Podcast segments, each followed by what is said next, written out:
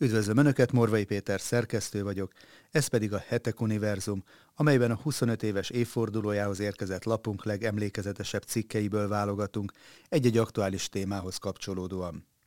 Mai adásunkban Grül Tibor ókortörténész 2003-ban megjelent, de most 20 év múltán talán még aktuálisabb tanulmánya alapján arra a kérdésre keressük történelmi példák alapján a választ, hogy vajon megvalósulhat-e a 21. században az, ami korábban senkinek sem, vagyis a világ egyetlen hatalom alá történő rendelése. Az ókori közel-kelet, vagyis a Tigris és Eufrátesz folyó köze az emberi történelem kezdete óta birodalmi vetekedés tárgya.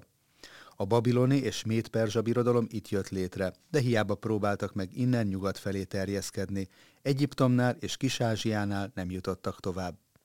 Nagy Sándor birodalmának kezdeménye ugyan a Balkán félszigeten jött létre, mégis keleten vitte véghez legnagyobb hódításait.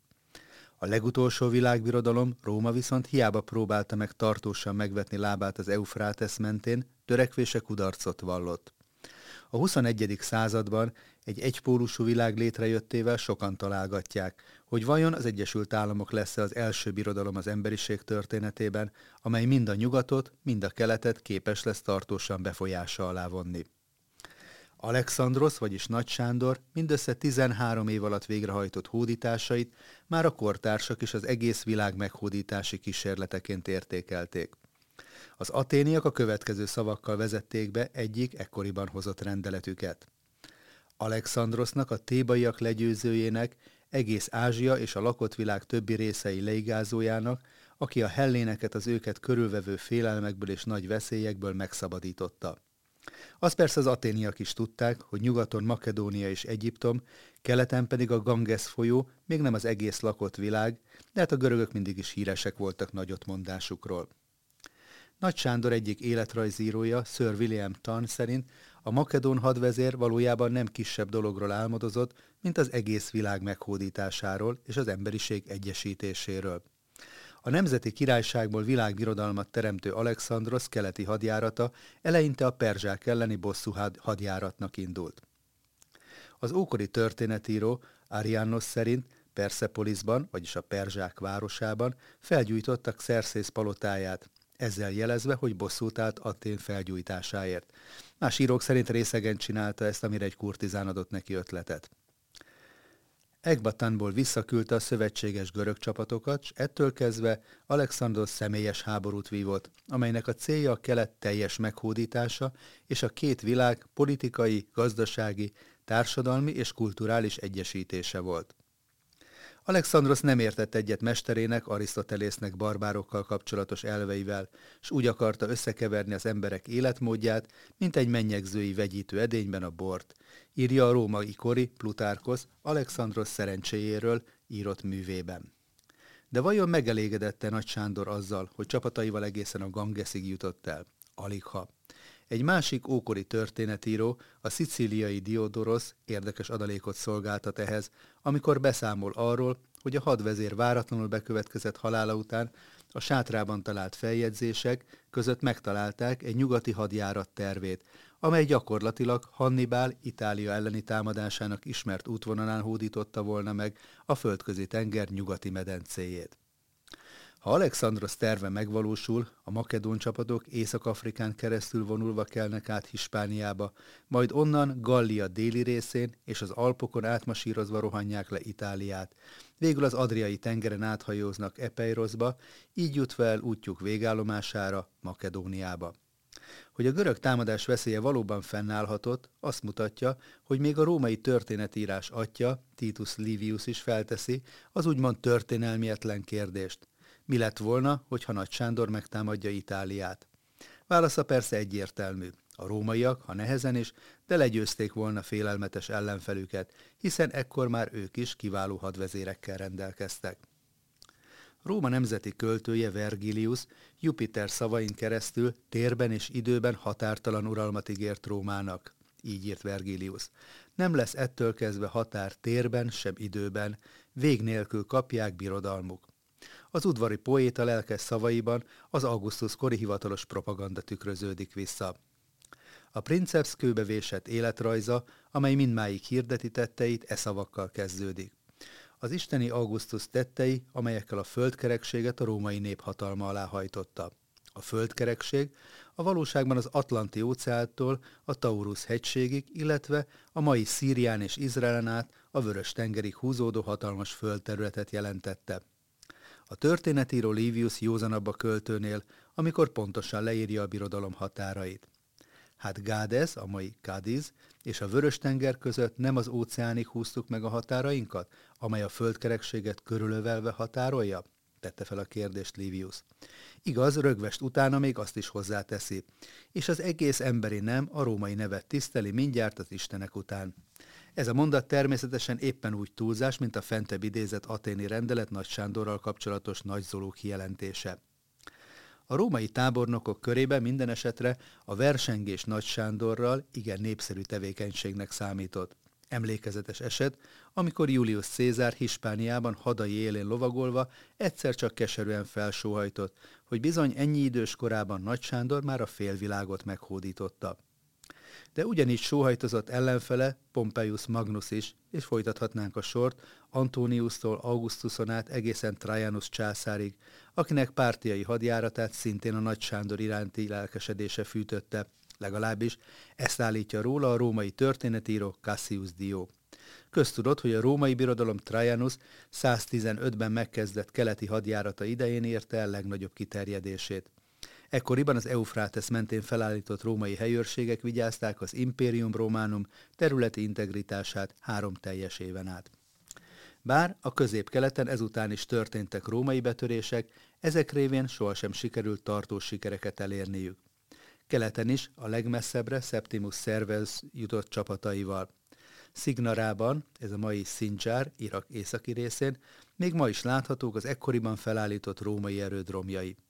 E háborúk azonban nyomot sem hagytak a perzsák és pártuszok történetírásában. Valószínűleg, írja Warwick Ball, nem tekintették egyebeknek őket, mint barbár mozgolódásoknak a távoli nyugati határszélen. Róma egészen a császárkor végéig kétségbeesett harcokat folytatott keleten terjeszkedő pártus birodalommal szemben, és csak kérész életű győzelmeket tudott aratni mintha egy láthatatlan kéz tartotta volna vissza őket az Eufrátesz partjaitól, csak úgy, mint korábban Nagy Sándort a nyugat meghódításától, vagy a perzsákat a görögök legyőzésétől. Bár az amerikai elnökök következetesen kerülik megszólalásaikban azt, hogy birodalomként hivatkozzanak az Egyesült Államokra, alig ha kétséges, hogy Amerika mára a lakott világ első számú birodalmi jegyekkel rendelkező nagyhatalma lett. Hogy mit is értünk ezen? Röviden összefoglalva, a kevert jogrendet, amely egyaránt tartalmaz demokratikus, arisztokratikus és egyeduralmi elemeket, a föderális berendezkedést, a szabad piacon alapuló globális gazdaságot, az erős és mobilis hadsereget, és végül az olvasztó tégely, angolul melting pot politikát. E korán sem teljes felsorolás érdekessége, hogy Polybios az időszámítás előtt 146-ban túszként Rómába hurcolt, majd történetíróvá avanzsált görög arisztokrata, éppen ezekben a jellemvonásokban látta Róma birodalmi szerepének a megtestesülését. Az Imperium Americanum kialakulása szintúgy párhuzamba állítható a római birodaloméval. Ennek fázisai a következők. Első lépés. Honfoglalás, harcok a fennmaradásért. Ez a 17. században történt. Majd függetlenségi harcok, a szövetségi rendszer kialakítása. Ez a 18. századra tehető Amerikában. Harmadik lépés expanzió az amerikai kontinensen. Ez a 19. század eseménye. Majd negyedik lépésként Európa az őshaza meghódítása vagy újrahódítása. Ez a 20. század első felében az első világháború során történt. Végül ötödik lépésként a globális terjeszkedés, ami a 20. század második felére tehető. A magyar származású történész John Lukács szerint Amerika megörökölte az angol gyarmatbirodalmat, és ezáltal az angolok váltak Amerika görögjeivé. Ez a közel-keleti térségre is igaz, ahol az első világháború után létrejött angol protektorátusok, ilyen volt Irak is, fokozatosan nyerték el függetlenségüket, majd a második világháborút követően a British Commonwealth, a brit nemzetközösség szétesése után automatikusan kerültek az amerikai érdekszféra befolyása alá. John Lukács azt kérdi, vajon integráns folytatása lesz-e Amerika az európai civilizációnak, miként Róma volt az ókori görögségnek, avagy annak távol nyugati korszülöttjévé satnyul. A válasz igenis, meg nem is. Bár sokan kardoskodtak a múltban amellett, hogy Róma integráns folytatása az ókori görögségnek, legerőteljesebben ezt az angol Arnold Toynbee történész a köztük lévő különbségek számosabbak a hasonlóságoknál. Az aprócska barbár katonaállamból kikupálódott rómaiak büszkék voltak arra, hogy amire az egymással folytonosan civakodó görög városállamok történetük során képtelennek bizonyultak, nekik sikerült. Világbirodalmat hoztak létre, amely ráadásul mindmáig a történelem leghosszabb életű impériumának bizonyult. Lehet, hogy az ókori görögök is satnya távol-nyugati kortszülöttként tekintettek a rómaiakra, mint manapság Európából szokás Amerikára tekinteni. Sőt, az is lehet, hogy mindezt nem alaptalanul tették. Róma kétségkívül nem sokkal gyarapította a görög szellemi kultúra kincseit, inkább csak felhasználta azokat. Kétséges, hogy a festészetben, szobrászatban, zenében és irodalomban Amerika valaha is felül tudja múlni az európai mestereket. Ettől azonban alig ha fáj a fejük az amerikaiaknak, sőt, minden bizonyal ugyanúgy némi lenézéssel tekintenek Európára, mint hajdan a rómaiak a görögöcskéknek csúfolt hellénekre. A Szovjetunió vezette béketábor egykori lakói még emlékezhetnek a Pax Americana, vagyis az amerikai békejelszó, ennyien szólva is ironikus csengésére. E két latin szó, amelyet a Pax Romana, vagyis a római béke mintájára alkottak, fémjelezte az amerikai imperializmus világhódító törekvéseit, amely Amerika a szabadság vágyó népeket akarta a burzsázia világot átfogó csápjai közé taszítani, legalábbis a kommunista retorika szerint. Az amerikai birodalmi politikában kétség kívül jelentős szerepet játszott a demokrácia és a fejlődés kettős jelszava. Az amerikai birodalom ideológiai kötőszövetét, amely a nemzeti önrendelkezés mellett az ősi görög szó, a demokrácia, ezt Woodrow Wilson találta ki. Hogy ez mit jelentett a gyakorlatban, beszédesen példázza a washingtoni brit nagykövet és az amerikai elnök beszélgetése Mexikó tárgyában. Wilson elnök azt fejtegette, hogy Amerika célja megtanítani Mexikót a demokráciára. És mi van akkor, kérdezte a brit diplomata, hogyha ők nem kérnek belőle? Akkor megetetjük velük, lenyomjuk a torkukon, válaszolta hűvös nyugalommal az amerikai elnök. A rómaiak szótárában persze hiába is keresnénk a demokrácia vagy önrendelkezés fogalmát, mindazonáltal ők is a Pax Romana szolgálatában hódították meg a nemzeteket. Hódították, de nem egészen úgy, ahogy a középiskolai tankönyvek és a hollywoodi szuperprodukciók nyomán képzeljük. Legjobban talán az ügyvéd, politikus, író, filozófus Cicero fejezte ki azt, mit gondolt egy római saját birodalmáról. A királyok, népek és nemzetek számára a szenátus kikötőt és menedéket jelentett. Hivatalnokaink és hadvezéreink csak is egyetlen dolog miatt törekedtek a legnagyobb dicséretet nyerni, ha a provinciákat és a szövetségeseket jogszerűen és hűségesen megvédelmezték. Ennél fogva inkább lehetett ezt a földkerekség oltalmazójának, mint birodalomnak nevezni, írta annak idején Cicero.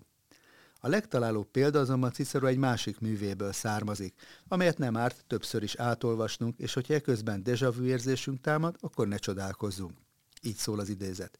Népünk szövetségeseinek védelme során már valamennyi országot meghódította. Ez a mondat itt Kelet-Európában alig ha igényel kommentárt. És hát azt se rójuk fel Cicerónak, aki tudva levőleg az ókor legnagyobb szónoka volt, hogy fenti kijelentésével némi túlzásra ragadtatta magát valamennyi ország meghódítása, még a lakott föld, vagyis az olykuméné akkor ismereti szintjén is igencsak távol volt a rómaiaktól, mint ahogy valamennyi birodalomtól, amely Róma örökében jött létre az elmúlt századokban Európában.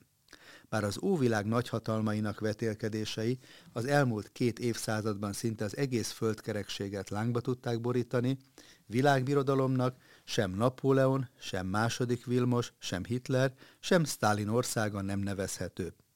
A 21. század egyik legnagyobb kérdése ezekben az években dőlhet tehát el.